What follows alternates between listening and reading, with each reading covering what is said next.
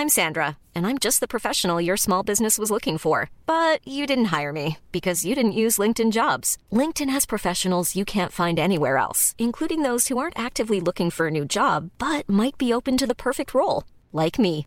In a given month, over 70% of LinkedIn users don't visit other leading job sites. So if you're not looking on LinkedIn, you'll miss out on great candidates like Sandra. Start hiring professionals like a professional. Post your free job on linkedin.com/people today. Wow. Nice. Yeah. What you're hearing are the sounds of people everywhere putting on Bombas socks, underwear, and t-shirts made from absurdly soft materials that feel like plush clouds. Yeah, that plush. And the best part? For every item you purchase, Bombas donates another to someone facing homelessness. Bombas. Big comfort for everyone. Go to bombas.com slash ACAST and use code ACAST for 20% off your first purchase. That's bombas.com slash ACAST. Code ACAST.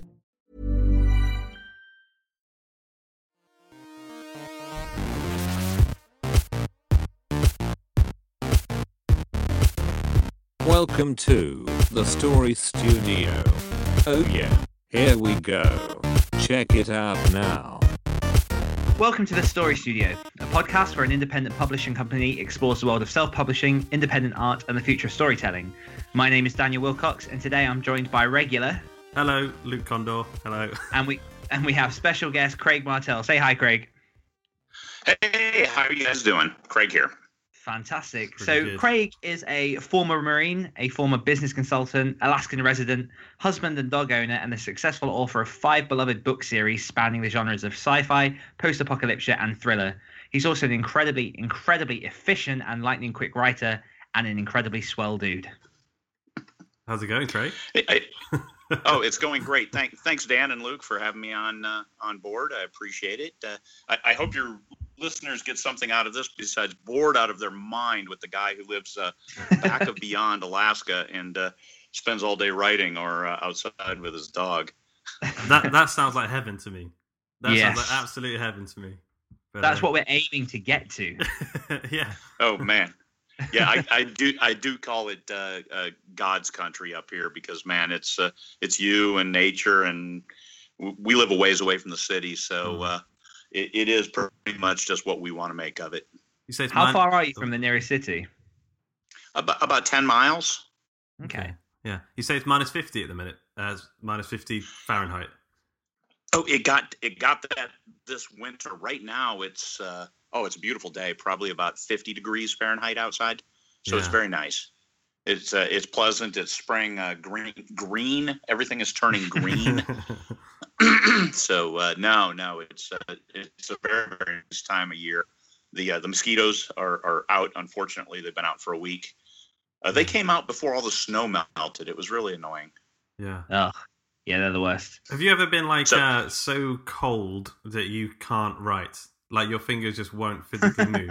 Because I've been a few times. I've, my fingers get pretty chilly sometimes. I just struggle to use my phone.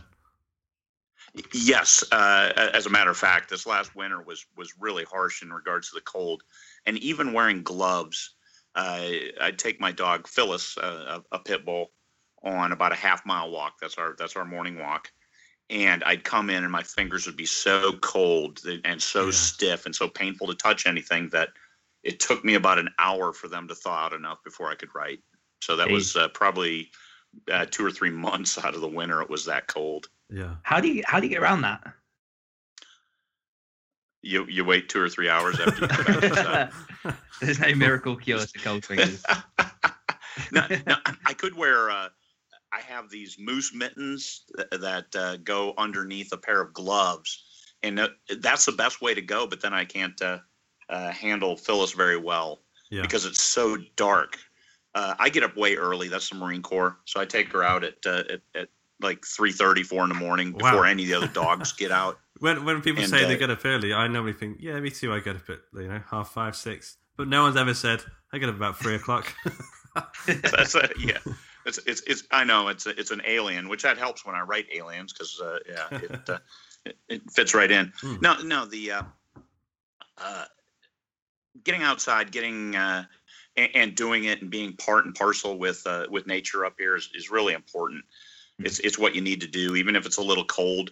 To live here, you have to be okay with cold. You don't have to like it. I don't like it when it's that cold, but I'm okay with it. So uh, yeah, come back inside, warm up, and and then write. So Yeah. uh, which is what we're here for. Yeah, so let's yeah. talk about writing, man. Cool. Uh, so, Yes. uh, what are we all working on currently? Daniel, do you want to? What are you still do? Oh, you're we're planning the new series, right? Yeah, so I've had a bit of um. It's been quite a nice week for me because um, I've had about three or four weeks just cracking on with the edits for um, They Remain. But this last week we've actually yeah been planning the first book in a new trilogy by myself and Mr. Condor, um, which I don't think we'll say too much on yet because we've still got to work out the ins and outs. But we're aiming to have essentially just a bullet series, aren't we? Just try and write something fairly quick, fairly speedy, pop it out there and see if people like it. Yeah, we're going to try and mimic a bit of Craig and uh, Michael Anderle and that sort of fast turnaround. Um, Mm. You what what genre are you guys looking at? It's Uh, looking at a bit. Um, it's post-apocalyptic primarily with elements of fantasy. So Okay, okay, sounds cool. sounds cool. yeah, yeah. yeah. and that's get, getting up quickly. It, it's it's great. It's okay. The revenue stream is nice. The tail grows with each new book, Mm. but that's where you, you you manage reader expectations. As long as uh, you can deliver a book every three weeks, four weeks, whatever whatever the frequency is, even if it's six weeks, the readers know that, and come six weeks, they expect to see that next one, and you deliver.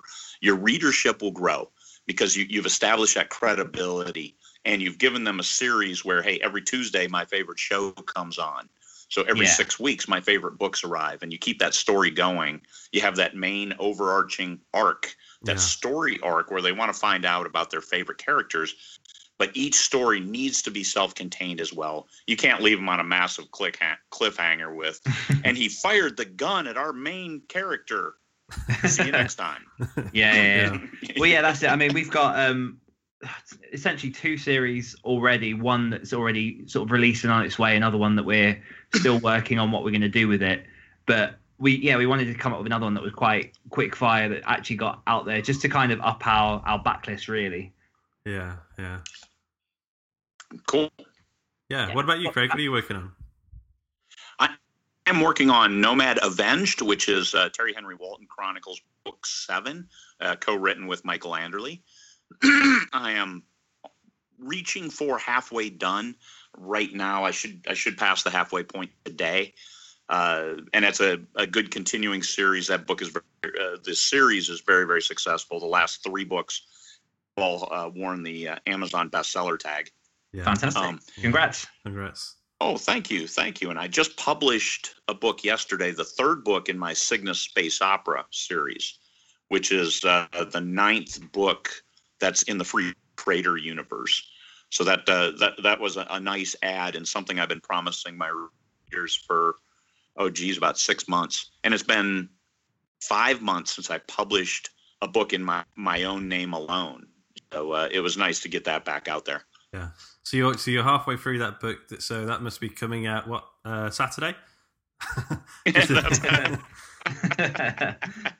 Oh yeah, we would we would think. I, I, I try to give my uh, my my editor uh, a couple weeks heads up. I used to give her two months, but then Hmm. uh, uh, things got a little more more volatile in regards to timing. So now two weeks. Uh, and also, I have my editor on salary just to make it Oh, just wow. to make it easier and, and not mess with her time. yeah. Because if I'm only going to give her two weeks notice, I, I here here you go. You're paid, uh, and if I don't deliver, well, then I lose money. If I do deliver, we're good. So uh, that also helps uh, some accountability. yeah, Uh, definitely. and I told her I would deliver the book on the 22nd of May, and we Okay. hope to publish. Not hope. We need to publish this month, so we're shooting for a publication date of 29 May. wow, wow, that's amazing. um, so we will get into more into the detail of sort of your process and uh, and the books and everything. But uh, before we do that, I just want to get into the big whoop. I do want to sort of jump ahead and go straight in with mine because we are getting a dog on Saturday, and it's called Oh, Ala- it's called Alaska, and I was like, oh wow, Oh, great. that's perfect. Yeah, uh, we're we're driving down to Kent on Saturday. It's like a five hour drive. Staying over my sister's and then picking up. Yeah, she's a, a a Samoyed. I don't know if you get many Samoyeds over there. Yes, yes. I just thought for some reason I thought you're in Alaska. I'm getting a dog called Alaska. This is meant to be. how, how serendipitous. No, that's Yeah. that's great. Uh, the dog ownership is great. And I was thinking of that this morning while I was walking around. That uh, if it wasn't for uh, for my dog Phyllis, I I would rarely leave the house.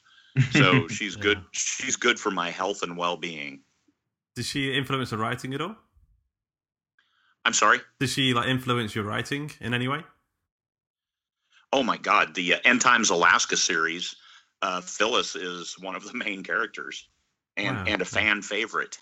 And that, Nice. that series was a was a best selling series with uh, with my traditional publisher. I'm I'm known as a hybrid author because I have uh, a series with a traditional publisher as well as uh, a number with uh, that are independent independently published. So yes, Phyllis, uh, I, I always write dogs. I always write dogs that uh, uh, uh, people love to to have at hand. And Yeah. actually, let me let me read you a sentence I wrote right before you guys got on because I was trying to catch up. I'm at it's quarter after eleven here in Alaska in the morning, Mhm. and I have written 380 total today. So I would every minute it's like, no, no, you got to jam, you got to jam. Uh, let's see. Okay, Shar looked at the coonhound. Don't even. Corey stated preemptively. Shar rolled her eyes because uh, the coonhound's going with him on a on a tactical mission. yeah. So the uh, but that that's uh, uh, always always try to put dogs in my story because uh, man's best friend, right? Or, Yeah. or Yeah. human's best I love friend. just putting. I love putting just pets in general. I mean, we. I don't know. If, I don't know if what we did with a dog was a bit of a mistake, but um, we. Spoiler alert for anyone that hasn't read the rot yet. We ended up killing the dog in the first book. Um, but we we have got an alternative to that in book two, just to kind of pull that back. But every time I've spoken to someone about uh, what they thought of the book, that was the first thing that came up. Yeah. Yeah, that's don't don't do that. Don't don't don't kill off don't kill off your main character. Okay, G.R.R. Martin gets away with it, but nobody else. Yeah. don't kill your main character. Don't kill any of the happy animals. yeah, yeah, yeah.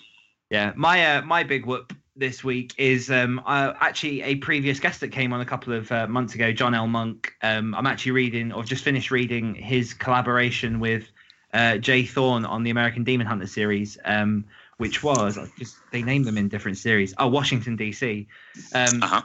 and it's it's about a twenty thousand word novella. Very very quick read. Didn't take long at all. But he writes one of my favorite characters I think I've ever had in a book, which is just a forty five year old D and D player that goes hungry on demon powers that he suddenly possesses overnight. Um, Amazing. and I think because he is a D&D player and because he loves all that kind of stuff, he writes it so well. But I was, I've, it's rare that I ever smile or laugh out loud when reading the book. But uh, and I know it's a, a horror in a sense, but just that character himself, I absolutely loved, and I'd, I'd highly recommend that book to, to anyone. So that's American Demon Oh, that- Hunters, Washington DC. Washington D.C. Yes. Okay, cool. Okay, that's cool. That's cool. I, I did get the pleasure of meeting John L. Monk uh, a couple weeks ago at the Smarter Artist Summit Oh, in cool, Texas. How Yeah, that? good Yeah. good dude. He's he's taller than I thought. Yeah, I saw pictures. Um, he, he looks like a giant. He looks like about, I mean, just from guessing, yeah, six foot three or something like that. Um, Uh, something like that. Yeah. Uh, broad, big big big dude, but uh, good guy, good Oh. guy, and damn good author. And yeah, damn good Yes. author. yeah. All the cool guys were there. It seemed. I saw Michael Bunker even pop down. Uh, Kevin Tumlinson was there. All, all the all the cool Yes. people. Oh yeah, Ke- my first conversation with Kevin Tumlinson, D to D, right? They were one of the sponsors of the show. They uh, provided the badges and the badge holders. Hmm. Well, me and, and with uh, with John L. Monk, he understood. I, I wore my Gary Con badge holder that I just picked up. Gary Con, that's for all the old school uh, role playing gamer uh, uh, dudes in that convention. Well, I, I I walked up to Kevin to introduce myself, and he's like, "What's this?" and and no no D to D badge holder and the badge, badge that's showing D to D was kind of buried and it's like oh man now I feel bad Yeah. oh man, we we want to go to the Smarter Artist so bad, but it it'll be on the horizon at some point. Yeah, yeah. So have you? Uh, oh Gary gonna- Con, you guys Sorry. Gary Con 10 man Gary Con 10 is coming next year Nice. So have you have you got a big whoop for us um, for this week? uh the, just uh, Nomad Avenged I've got Cool. that I published a book I uh, also was in Galactic Frontiers that was published uh, two days ago which is an anthology with some uh, some uh, a a heavy hitter science fiction space opera authors: Chris Fox, uh, Jay Allan, uh, to name a couple. Uh, and that's that's currently wearing the bestseller tag. I brought up my Amazon author dashboard, and two out of the first three listed books were wearing the tag. So that was really nice to see. Wow. That's phenomenal Uh, work. so- yeah.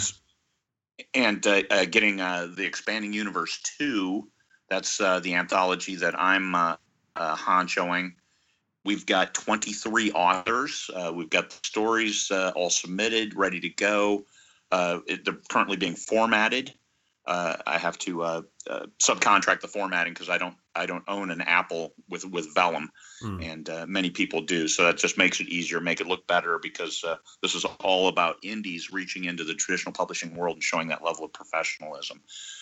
So getting it formatted right now, we're going to put it up for pre-order on the 15th of May. So we, we've got that. Uh, the conference, uh, we're at about 210 people registered for 20 Books Vegas and uh, 20 Books London. Yeah. February 3rd and 4th, 2018. Uh, working on that. Uh, got a uh, guest speaker lined up yesterday, a new one that is going to be uh, really beneficial for people. Not announcing any of the guest speakers yet, but we have some. Uh, there's going to be plenty of horsepower there as well in London as there is in Vegas. So a great opportunity for people to meet and greet, and even introverts. You're going to get something out of this because you're going to find somebody, a, a kindred spirit, who who you can talk with. It's like this. I mean, we're disembodied. I'm here uh, uh, uh, nine time zones away from you guys, but we can still carry on a good conversation Yeah. uh, about a topic that we share an interest in, and that's uh, self-publishing. Yeah. So uh, this is what uh, those two conferences are about: bringing people together to talk about uh, what they need to do to get to the next level, or share some of their experiences with others who are just just need that one last thing, uh, who are working hard and just need that one last little leg up, as it may be. Not leg over, which that's a that's a UKism. That's a Well, it depends leg how the conference goes. Yeah. a leg a leg up. That's what we're talking about. but yeah, it's already in um, our diaries for next year. Very much looking forward to going to the London one. yeah. Yeah. For sure. Superb. We, we actually, uh, uh, Michael said uh, he sent a note to the the website company because what we, we want to do is we want to mirror our website for the 20 books Vegas dot com mirror it to 20 books london so we don't have to redo all of the uh, website setup work and then Yeah. we'll just uh, edit that site and uh, we were hoping to have that done by next week so we can open up uh, registration Wow. Keep an eye out for we we've got we're thinking about 70 right now but the uh, response from from europe has been overwhelming so uh, i want to open it up early just in case we blast past those 70 uh, registrations because then we'll need to reserve the next room over at the uh, Runnymede on Thames uh, where we're holding it because that's still available if we can get that one then we can do 150 people and that would i mean whoever needs to get that leg up like i said Yeah. or meet with other authors. If we're getting that kind of response, then we need to be able to uh, to to help them out. Well, I think you'll get a lot of people from England just because. Uh, I mean, England is you know it's a little island. Uh, we're all sort of hidden away a little bit, and I think we all sort of listen to the American podcast. We all follow. We're all in, in the same Facebook groups and stuff, and we all want to get involved. But there hasn't been very many opportunities unless you unless you have enough money to fly over to the US. So this is amazing for Yeah. us, especially. Yeah. Just just trying to just trying to help out, man. Because Yeah. that's the uh, it, it is prohibitive to fly all the way over here. Mm. Uh, it's uh, what seven time zones. So if you came a couple days early, now you're adding in costs and uh, and you'll be tired for the whole time and. It, it, it makes it a challenge. It does. Yeah, yeah. Now, Yeah. for 20 books, 20 books in Vegas, we've got a couple people coming from Australia. Wow. We have a couple people signed up from from uh, UK already. We have uh, uh, somebody coming from uh, mainland uh, over in Europe, uh, the continent, I believe you call it, and uh, w- uh, Canada. Uh, we don't have anybody from South America yet that I saw, but uh, there's people coming from all over the place, and uh, it really puts pressure on us to make sure it's a great show. So, starting early is the best thing we can do. Yeah, for sure. So if we're um okay, so if we pull back and start looking at your writing career, Craig, very so we read a post on the 20 books 50k group which obviously we were talking about a second ago with the conferences um, and i think we mentioned it a few times on the podcast but we've seen in this post that you have is it 21 books planned out for this year? You basically have a very nice grid of all the books that you want to get written all the covers sorted all very organized. Um, how how is that a thing for you how, how are you able to write that much how are you able to plan that far ahead and, and look at all these series I I've written I, I published uh, the 21st book was the one I published yesterday. So those are the covers of Oh wow. those Okay. that I published, as well as a few a few extras leaning forward, which was a Chris Fox tip. Have the cover before you start writing the book because it just makes it easy write the book, just to make sure that you reference exactly what people are going to see on the cover, and that's important because people be people are looking for that. The covers that have nothing to do with the book, it creates a discord in the readers, and and you might lose them, or somebody gets the book because of the cover and then don't find what they're looking for in the book, and then you can lose them that way too. So uh, uh, getting the cover ahead of time is important. I do that. Uh, Tom Edwards out of the UK has done, oh geez, about 15 of my covers now, and that's uh, those are money makers on their own, just because uh, Tom Edwards does such great artwork, and for those that are able to blow up the images on the covers, it it really expresses what they're they're going to see in the book. Uh, the Free Trader series, those are all those uh, uh, very specific scenes within the books. So it's important. I, I try to line up the covers about six months ahead of time, so it helps me uh, to manage my workload. I write every single day, and like I told you guys before we started recording, I've only written about 400 words today, and I need to uh, I need to keep get cranking as soon as we get off. Uh, with the conference, with the other things, uh, it, it impacts a little bit on my uh, my creative process, but I really shoot for about 3,500 words a day. And if I uh, if I can write between 500 and 1,000 words a creative hour, that's an uninterrupted hour of, uh, of production time, then uh, I can get where I want to go. And 3,500 words a day, that's a million words in a year. That's a lot of books. Because my books I'm shooting are, are 60 to 70K. Some are as little as 50K. And uh, a couple are over 100,000 words. It's okay. It's, it's important to tell the story. You have to contain that story. Uh, like I mentioned about the arcs, each book needs to be its own self contained story, even if it picks up from a previous book, uh, because that helps a reader, especially if there's a delay between when they read the last book and then read the next book. So it, it's uh, it's managing the process, it's the deliverables. And one thing I did is on 20 books I published. Here is my publication schedule for the year, and people said, "Hey, that's insane. That's too much." Well, uh, taking on the conference and the other things, yeah, it, uh, it it could be overwhelming, but as long as I get my 3,500 words a day, I will get there. And and the only reason I shoot for 3,500 is I edit as I go. So I want clean copy. My first draft is generally a 98% solution. Uh, if I'm having problems with it, I'll shoot it about halfway done. I'll shoot it to my developmental editors for a quick read. They'll read it in half a day and get back with me. No, here's what we're getting from it. And then I can adjust. I can go back to change something, or I can just press forward and fill in those gaps that they identified. Uh, developmental editors are important. Uh, responsiveness. Everybody has been so so great in in helping me, uh, and that's uh, part of the reason taking on the conference. It's about helping others because people have been so helpful for me and made my career as an author successful. Sure, I'm writing the books, but it's nobody nobody writes alone. Even though if you look where I am, yeah, I'm kind of alone way up here, but you're but I'm not really. I've got the whole world of people uh, holding me up, and Yeah. that uh, that's very important. Yeah. So, um, so you're, you're writing about three thousand five hundred words a day now. Um, do, ha- do you plan these books out? Do you have like a, an outline, or are you uh, pantsing, as it were? I I, I have outlines in my head. Hmm. I don't write them down because I have a tendency to start explaining and writing, and I'm like, if I'm going to write, I might as well just write. So I do I do outline them in my head. Right now, I spend probably about two hours outside a day with my dog.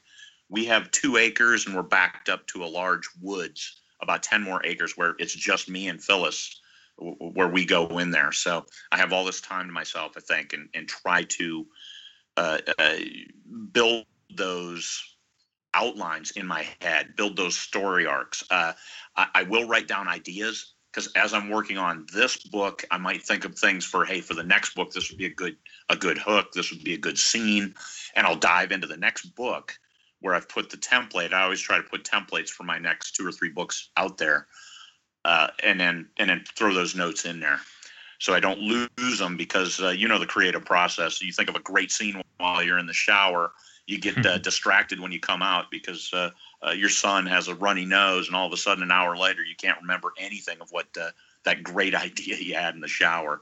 So it's important to to get those notes down and then and to clear your mind and, and come back to the working process. But I, I, I am a pantser all the way. If you look for any outlines, because if I died right now, you would have no idea what's going to go on with this book. yeah. So Cool. It sounds like um, it sounds like you've got all your ducks in a row in terms of your actual process with your editors and your designers and everything else. How how long did that take you to get set up? Was it a long process, or was it very much like you were lucky enough to find the people and just it all clicked into place? Oh my God, the the first book.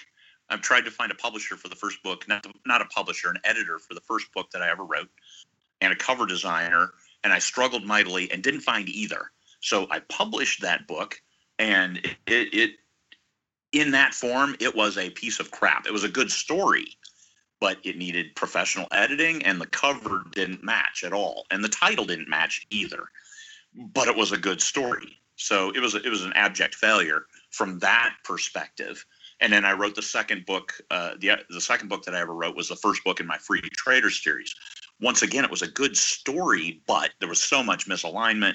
There was uh, uh, it needed editing, and I published the my third book was the second Free Trader book, and that's when I met Michael Anderle. That was March of last year, and uh, we were talking about something else because I was a business consultant. I have a law degree, so he was asking me some business questions regarding 20 books and another uh, uh, uh, joint venture that he was working on, and uh, he mentioned, "Oh, by the way, you're going to change your covers, right?" so uh, that's uh, uh, uh, uh, I got that feedback without getting a spear in the chest, saying you suck so bad, you shouldn't be publishing. And uh, I took that first book, I, I gave it to a a publisher who was looking for to add to the post-apocalyptic stories that they published, but not a zombie book. I'm like, hey, I got a, I have a survival book, so I sent it to her, and she's like, oh, the title, oh, the cover, oh, hey, I I I need to edit this. However, this is a great story. Here's what we need to do, and so that's the series that got uh, uh, traditionally published. So I would always say, if you can't find an editor, you can't find a cover artist, you publish anyway because nothing in this business is going to kill you. You can you can press on. You make a mistake, somebody can help you with that and get and get past it. Like my like my publisher, she's like, "Hey, this is a good story, but here's what you need to do." And she helped guide me through that process. And the next version of that book was was a really good story and it became a bestseller. A story that was in essence dead. So it took me oh probably 8 months and 10 books before I found an editor and and the process that then worked uh, worked for me. And it was only late last year, probably uh, December, when everything came online. I have the covers, I have the editor, and the editor very responsive. Uh, when she says she's ready for it, uh, and I say, "Hey, this is when I'm going to send it to you," that aligned, and uh, the developmental editors have been there for me all along. Except I've been I've been moving up in the priority list because hmm. uh, it's important. It's important to take care of your all of your editors and all of your people. Send presents because uh, they help bring out the best version of you. So uh, Alaskan birch caramels, Alaskan uh, smoked salmon. I'm willing to send that to, to as often as we need to because they they help me do better. Uh, and that's uh, yeah. But it took an awful long time, and it took a lot of books uh, before getting this. And like I said, my editor moving her to salary that helps me. It helps her. It helps. It's just it's just a better situation all the way around uh, because it uh, it gets me what I want, and it gets it puts her in a better place financially to to be able to respond to my my foibles as it may be. Yeah. But also, I I use Grammarly. I try to send her a clean copy. I would be happy if she sent it back and there were five changes and that's it. So uh, and and good and I'd pay her for that and that's great and I'll send you the next one too. Yeah. Just confirm that it's a Planning for your next trip? Elevate your travel style with Quince. Quince has all the jet-setting essentials you'll want for your next getaway, like European linen, premium luggage options, buttery soft Italian leather bags, and so much more. And it's all priced at 50 to 80% less than similar brands. Plus, Quince only works with factories that use safe and ethical manufacturing practices. Pack your bags with high-quality essentials you'll be wearing for vacations to come with Quince. Go to quince.com slash trip for free shipping and 365-day returns. Hiring for your small business? If you're not looking for professionals on LinkedIn, you're looking in the wrong place. That's like looking for your car keys in a fish tank. LinkedIn helps you hire professionals you can't find anywhere else, even those who aren't actively searching for a new job but might be open to the perfect role. In a given month, over 70% of LinkedIn users don't even visit other leading job sites. So start looking in the right place. With LinkedIn, you can hire professionals like a professional. Post your free job on linkedin.com slash people today. Millions of people have lost weight with personalized plans from Noom. Like Evan, who can't stand salads and still lost 50 pounds. Salads generally for most people are the easy button, right? For me, that wasn't an option. I never really was a salad guy. That's just not who I am. But Noom worked for me. Get your personalized plan today at Noom.com. Real Noom user compensated to provide their story. In four weeks, the typical Noom user can expect to lose one to two pounds per week. Individual results may vary. good book. I like that professional confirmation. Yeah. It seems it seems as um, a strong sense of altruism. I don't know if it's too broad to say that in the indie community as a whole, but especially something that we've seen a lot from um, the people, the 20 books to 50k guys, and obviously yourself and Michael. It seems to be a lot about finding the things that work for you guys, getting to a point where you're sort of rising high enough that you can start to bring people up with you. And I think that's something that's that's quite admirable. But is that is that something that you always thought of doing from the start, or did it come from a place of um, money first, and then we'll kind of see what happens? I, I, am in a good financial position. Like I said, I have a law degree. I was a business consultant. I'm retired from the Marine Corps. So I, I'm in an okay financial position. So it's not writing, even though I write like a fanatic, it's it's not about the money. So this is an opportunity for uh, a rising tide floats all boats. Yeah. Because as I move up in the in the, uh, I was ranked 28 when I checked earlier overall in sci-fi on Amazon, a, a really good ranking, and I, I I love seeing that. But that because that's a that's an ego boost. But I try not to make it about my ego. I've had enough of a, of a life where I did that, and that it's not good. It's not a good look on me. Uh, trying to help other people. This is what a great opportunity by by being a successful author that allows more people to come in. At, at the end of the year, if I made a quarter of a million dollars and I spent all of it on other people doing things uh, to help me make that, it, w- it would be a wash because first I wouldn't have to pay the IRS anything, and, and uh, the Internal Revenue Service, the tax people, and, and second we would all win. We'd end at the be. Oh man, look at how much money you made. Made. I, I, I did the air quotes thing because uh, it, it, it it can be expensive to be a, a self-published author. It doesn't have to be, but it can be. And, and I, I pay my editors. I'll be paying a formatter for for some books. Uh, I, I pay well for covers, and it, and it's okay because uh, everybody gets a chance to to do better. It's it's let's just say it's making up for some other things from my past that uh, I, w- I was more selfish than I, I should have been. Hmm. So trying to trying to make those changes. I'm 54 years old is all. I've got a lot of time left. I hope, and uh, and, and trying to do right by the rest of the world at this point. Yeah, I think it's admirable. I think it's fantastic. Yeah. So Craig, your your first book, you you said just then that um, the story was was good, but maybe the other bits, the other elements weren't quite there. Uh, so you've obviously got some sort of built-in storytelling, um, you know, storytelling muscles there. So have you always been writing? Have you always been telling stories, or or been reading? Where did that come from? That, that's a great question. I, I think I love telling stories. I've I, I've always been a reader. I grew up. I'm a child of the '60s, so I grew up. We had one television, and we didn't get to have it on uh, during the day or anything. So in the summer, you couldn't sit and watch TV. and we lived uh, in. I was uh, born and raised in Iowa. We were a little ways away from other friends of mine, so I couldn't go see them. So I read. Uh, in the summers, I read an awful lot of book. I read I read The Hobbit when I was in seventh or eighth grade. J.R.R. Tolkien, what a great author! Yes. And then 1974 came around, and uh, Tactical Rules published Dungeons and Dragons. You already mentioned that once. Uh, so I lived less than three hours from Lake Geneva, Wisconsin. So on weekends, my mom would drive me over there, and I'd get to go to the dungeon. I played some uh, games with uh, with uh, the original crew, and got into Dungeons and Dragons. But once again, I didn't have a whole lot of uh, friends who lived close enough. So it came about the stories about doing scenarios. Even if I didn't play, it was still about the storytelling. So from an early age, it was all about the story. While I was working in my adult life, I tried writing and I couldn't just because there was uh, uh, so much else to do, kind of an overachiever. I was always be the best in my day job, whatever I did. And then finally, uh, uh, I came to Alaska. My wife uh, is a professor at the University of Alaska Fairbanks, and that's why we ended up here. And I worked up on the North Slope in, inside the Arctic Circle. Uh, the coldest I've ever experienced was minus 74 Fahrenheit, which is just cold enough to kill you if you stay outside in it very, very long. I was outside for 30 seconds and thought I was going to die. So uh, Oh I, I, I didn't like doing that anymore Yeah. and uh, I retired from that, and then just came home, and it's like, oh, I can do this. I, it's finally time. Write a book. You've always said you were going to write a book. Don't be that person who says, "Hey, I'd love to write a book," and I never do.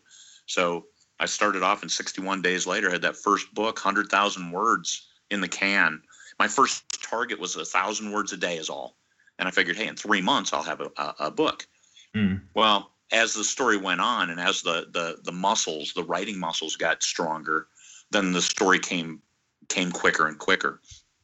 Uh, so now it's I I wanted to get it down to 15 days, but I'm not sure that's going to be possible. So I'm I am budgeting 21 days to write a story. That's phenomenal. Yeah. What What would you say out of all of your books? 'Cause, I mean, how many is it you say you've got to your name at the minute? I've got 21 titles, uh, a number of box sets. I'm in a number of anthologies, so probably over 30 different stories. And which would you say is your out of all of them your favorite book and why?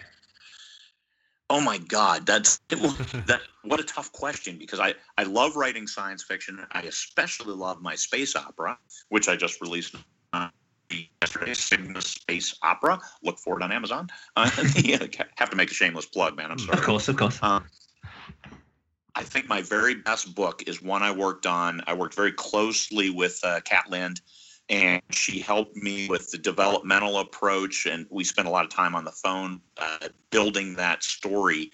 And that's about as close to an autobiography as I can get. It's the only book that's not science fiction, it's in the thriller genre. Uh, about uh, a terrorist coming to DC and blending in and that's uh, like I said, it's close to it's as close to an autobiography as I'll write, and it is by far probably the best written story of all of them I've done. I took my time with it. I really tried to do it right, and not that uh, uh, taking my time, uh, and that was just because of linking up with my editor in order to, to review sections. That was uh, what took a, lo- a long time, not actually writing the book. Yeah. Yeah. So, Uh, how did, how so did it- that one is, is How, how did it feel to publish that? So so personal to you. Uh, you spent a lot longer on that one uh, than the other books. How did that feel compared to publishing the others? it it it was a a cold fish slap right in the head because I I uh, I published it and I tried to market it, I advertised it, and it just didn't sell. As of today, I think I've sold a total of 85 copies. So I thought, well, let's make an audiobook. So I paid I paid the big money uh, to have an audiobook done of it, and I'm I'm at like 85 copies total sold. So it it it was that's what the the the slap in the head was about. It's like this is the best book I've written. This is an autobiography, and nobody likes it. It's not that they don't like it. It's just that getting into that genre, Yeah. it, it, it just didn't get there. marketing you can you can have a great book I, am sure i need a new cover i will put a new cover on it uh, here fairly soon uh, and and hit it out there again but i found my stride with science fiction and it's very important the first four books i wrote were in three different genres I, anybody getting started don't do that you know find find your legs write write in one genre at least three books see if you can find traction and then move on uh, to six books, nine books, twelve books, whatever it might be. But it's it's important to stay in one genre, also to learn the tricks, uh, uh, the tips, tricks, and tropes that you're trying to hit. It seems to be a bit of a common thread that people will genre hop in the first few books and then advise new writers not to genre hop in the first yeah. few books. It just seems to be a part of the process that a lot of people go through. But was there a particular thing that stuck out about sci-fi that you liked more than the other genres you've written in? it's just what I like to read, and that's what I would always recommend. Write what you like to read because you're you're more critical of it. Mm. So uh, you're going to be be more aware of what you like about it and and how you can work that into your own stories, especially technical the technical aspects of writing. I don't write fantasy because uh, of uh, the great fantasy authors out there and the flowery language and certain things that that seem to to hit within the fantasy genre. Like I cannot write like J.R.R. Tolkien. I don't think anybody can. No. Uh, and, and he defined a certain genre that then became huge. So let's go with that. I can't write like J.K. Rowling, so I'm not going to do urban fantasy. Uh, but I can write like Andre Norton or or uh, Larry Niven some of the old school writers. I'm trying to, Anne McCaffrey is one of my favorite authors.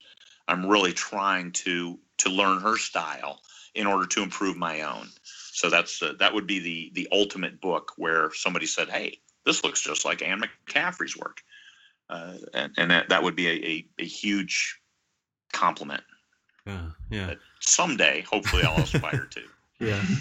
just uh, just out of curiosity, um, I'm really interested. So you're you're in Alaska. Uh, you've got the, the two hour dog walk. Um, what is your like writing? What does your perfect writing day look like? And what does your actual writing day look like?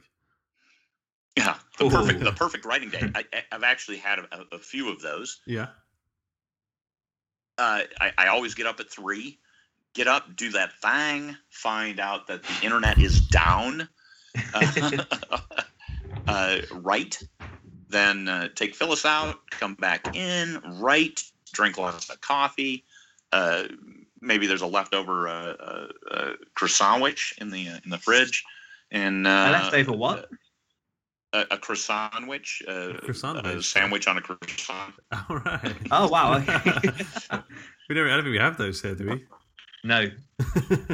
so, so yeah, yeah, a little, little, little something to eat, and and and right, uh, I've had a few of those days, and those are 10,000 word days where wow. everything's flowing like it's supposed to. The distractions are, are minimal. And uh, uh,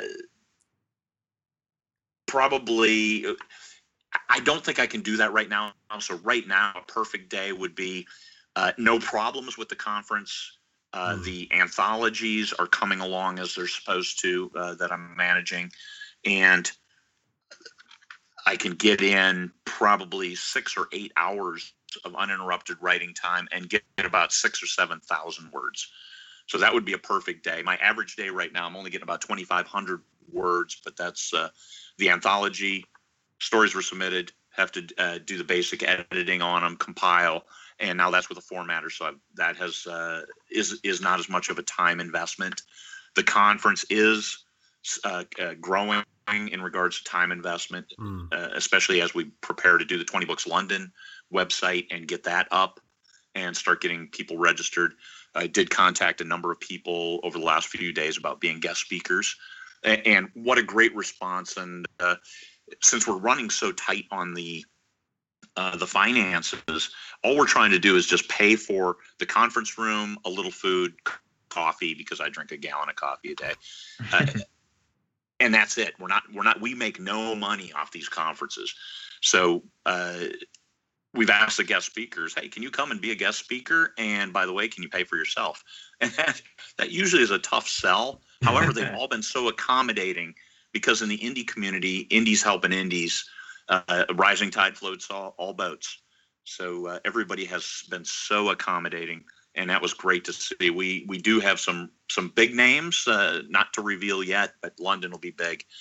Uh, so outside of that, if then I can get in and start writing, like as soon as we're done with this podcast, uh, I'll have about three or four hours of uninterrupted writing time. So I think today is going to be a great day because uh, I got to got to handle some of the issues early, took care of them, got a few words down on paper. I've got a plan of what I need to do for for the next uh, few chapters, and uh, I got a book published yesterday, two bestsellers, uh, making some money. Book report looking good, changing with great regularity, and uh, uh, we're talking about indie publishing with uh, with two great guys out of the UK. Who, who, who the hell are they? Somebody that got called bald. I can't believe that, man. So, the so best way to best Yeah. way to meet a person. You look particularly bald today. Oh, thank you. it, hap- it happens more than you think. Yeah. what would you say? So, I mean, obviously the the Facebook group has a lot of um, the people in there are are new writers. What would you say, if from your experience, are the biggest mistakes that new writers are currently making on the indie scene? I- I'll tell. I'll tell. I'll give you one that's probably a little bit controversial. It's seeing the money and not all the work that goes into it. Hmm. It took me. I started writing in October, October fourth of 2015. Started writing full time. That's what I did. That was my my business, and I made my first profit in December of 2016. I, I was uh, actually negative cash flow until then, which was okay. I'm in a position that that was okay. But uh, uh, most people are not. They look at, they'll have one big month and they're going to look at, hey, I can go full time now. This replaces my day job income. And then they go and they find out that there's, it's, you have to produce with regularity because you're going to have highs and you're going to have lows. If your lows are big enough to pay all your bills, then hey, you can be a full-time author. But if they're not, then then you might have issues.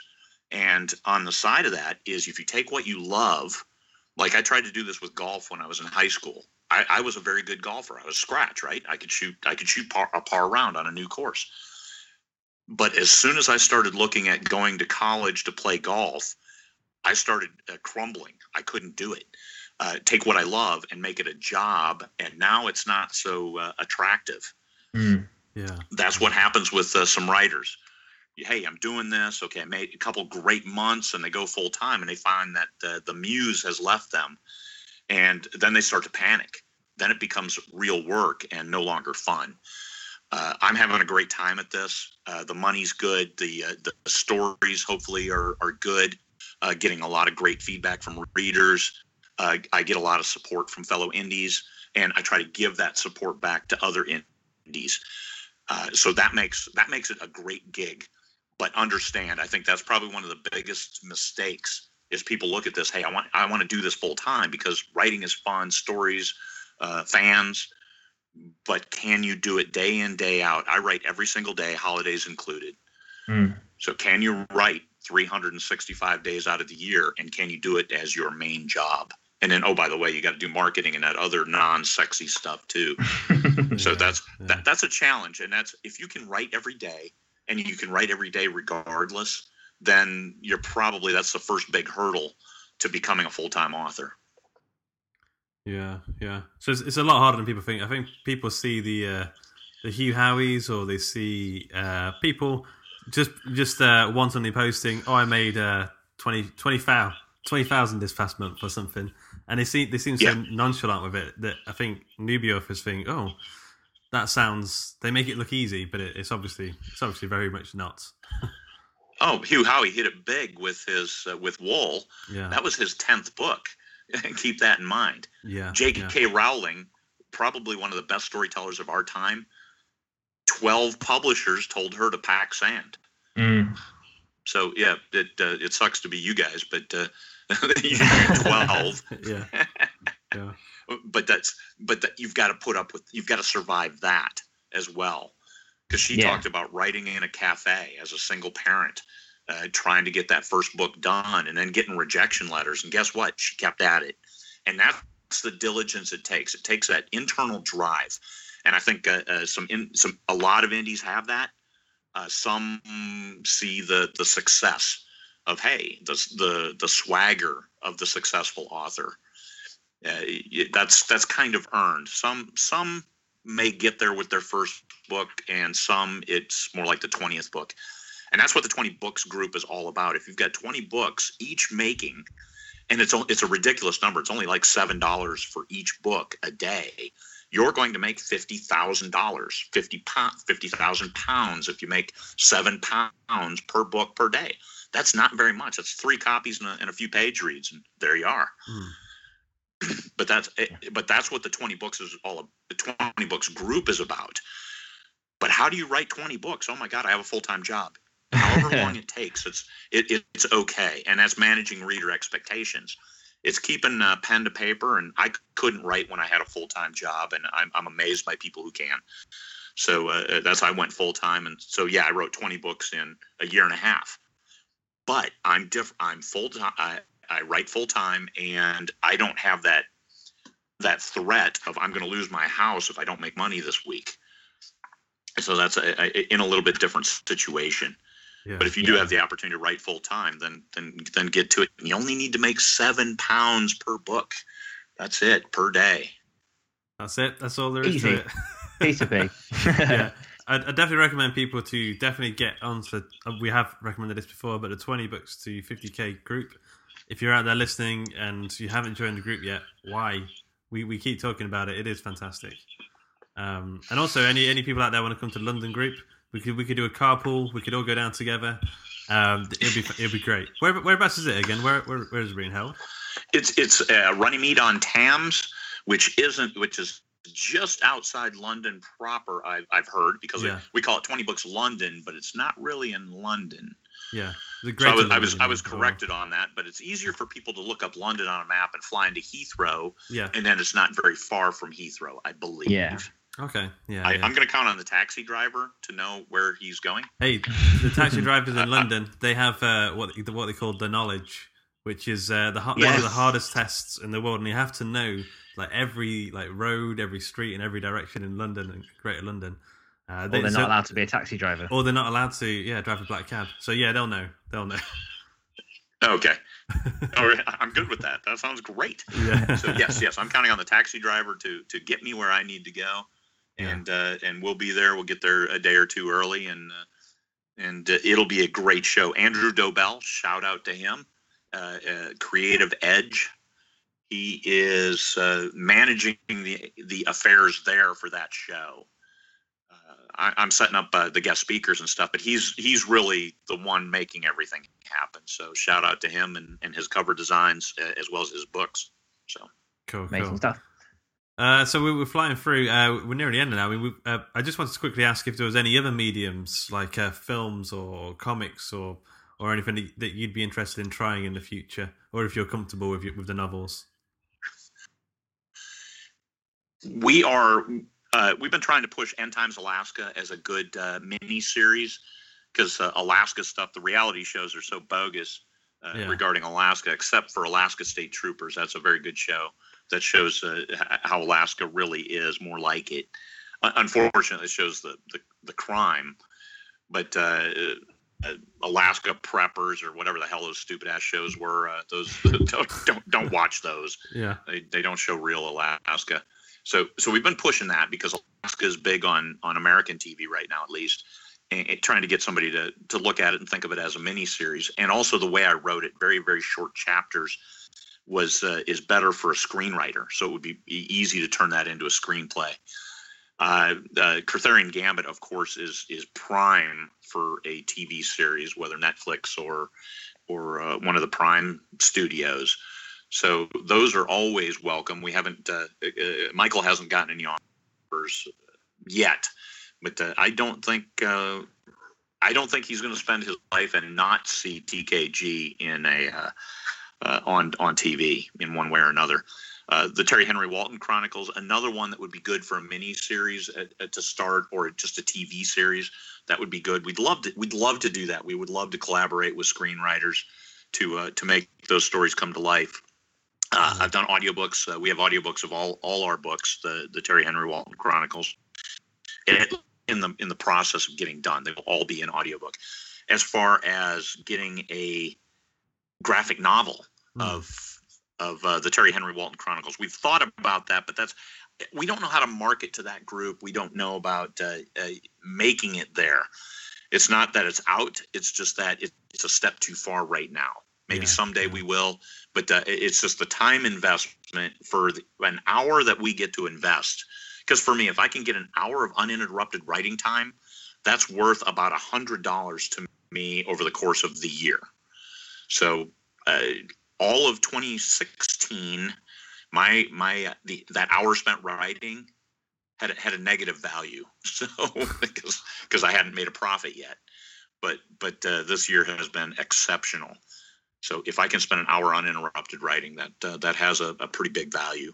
Cool. Uh, so um, we don't want to keep you too long then. I know you. Uh, it's an expensive uh, hour you're wasting with us. Uh, so um, we'll, we'll, start to wrap up. I mean, uh, we do have a quick fire round, if that's okay for you. Just a few questions to throw sure. at you. Um, feel free to answer or not answer, or you know, you know, take it and leave it. Um, Dan, are you ready? I am ready. Craig, are you ready? I am ready. Perfect. Oh, Dan, do you want to go first, or do you want me to go first? Uh, after you, mate. Okay, cool. Uh, biggest hobby outside of writing? Walking with my dog. Uh, collab or solo writing? Our, our collaboration is a little bit different because I do write the book independently to begin with, mm. and then Michael reviews it. I, I stay in touch with Michael as I'm writing it. So I would always say writing independently. Okay. Would you take the one way ticket to Mars? Uh, no. Uh, what was the last book you read? The last book I read was by Jonathan Brazee. It was uh, one of his twins novels under uh, United Federation Marine Corps. Uh, Colonel Brazee is a retired Marine, and he writes uh, great space opera that's based on the Marine Corps. So it, uh, it's right in the wheelhouse. Yeah. The one person you'd like to meet? The one person I'd like to meet. Would it be too uh, too much if I said a hairy Luke Condor? I, I, I, can bring a wig to uh, the the twenty books in London event. That's fine. I can no, I, no, I, can, I, can grow a hair. It's just not particularly uh, lavish hair. I would say it's um, it's a little so, bit so many a... so many great so many great people out there. When I come to uh, the UK, I would like to meet Mark Dawson. Actually, mm, yeah. Mm. Uh, your favorite place to write? Uh, my office at, at my house. Who's your favorite writer? Who's my favorite writer? A, a great question. I, I, I have a number of them: uh, J.R.R. Tolkien and Anne Caffrey, uh, mm. two people from the islands over that way. Cool. Uh, jam or I've got Marmite written here, but I don't think you have that in America. I think it's called Vegemite.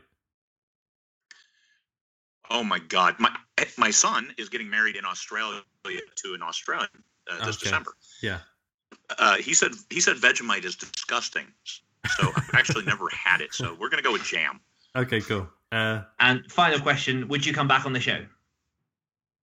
Oh, absolutely. If, if I if I haven't bored the snot out of your readers, I probably already. Uh, whenever you post this, they're going to dial up and say, "No, not that guy, not that guy." No, no, I don't. I, I, think pretty much the opposite. I think there's been some fantastic stuff that people could take away from this one. Definitely, yeah, yeah. Um, thank you, thank you. Craig, where, where can we follow you in your work? Uh, the best place is probably uh, my author Facebook page, uh, author Craig Martelle, or craigmartelle.com. And that's C R A I G M A R T E L L E.com. Uh, I have a blog there that I probably don't update as much as uh, it's, it's, so easy to update Facebook and post things that uh, yeah. I think that has taken the place of a lot of blogs. Cool. Okay, so uh, a quick thanks to Disasterpeace for the intro and outro music. Thank you to ACAST for hosting this podcast, the listeners for listening. Thank you to our patrons over at patreon.com forward slash Hawk and Cleaver. Thanks to Dan, my co-host, for being here because without you, I'd be alone. And thanks once again to the amazing Craig Martelle and uh, Phyllis, who I imagine is, is listening into the show um, somewhere, just sat behind Craig, I imagine. Yeah, thanks again, Craig. It's been amazing. Thank you very much. Hey, hey, thank you, Luke. Thank you, Dan. We No really worries. appreciate it. Uh, join us next time when we'll have more talking to do and noises to make. Thank you. We hope you enjoyed this episode of the Story Studio podcast. Still hungering for some podcast goodness? Then why not check out our other show, The Other Stories? Oh, and did you know? Every time you leave us a review in the iTunes store, a puppy is born. Cute? Anyway, Toodle Pip.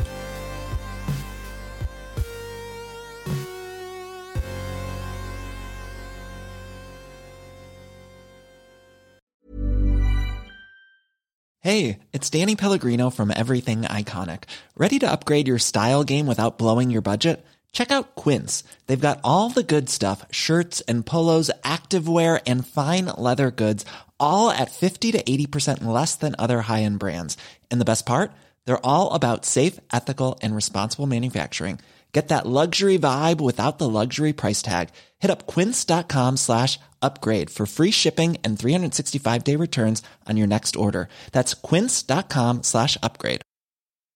When you make decisions for your company, you look for the no brainers. And if you have a lot of mailing to do, stamps.com is the ultimate no brainer. It streamlines your processes to make your business more efficient, which makes you less busy. Mail checks, invoices, legal documents, and everything you need to keep your business running with stamps.com. Seamlessly connect with every major marketplace and shopping cart. Schedule package pickups and see your cheapest and fastest shipping options from different carriers. With rates up to 89% off USPS and UPS rates. And with the Stamps.com mobile app, you can take care of mailing and shipping wherever you are. Make the same no-brainer decision as over 1 million other businesses with Stamps.com. Sign up with code PROGRAM for a four-week trial, plus free postage and a free digital scale. No long-term commitments or contracts. That's Stamps.com. Code PROGRAM.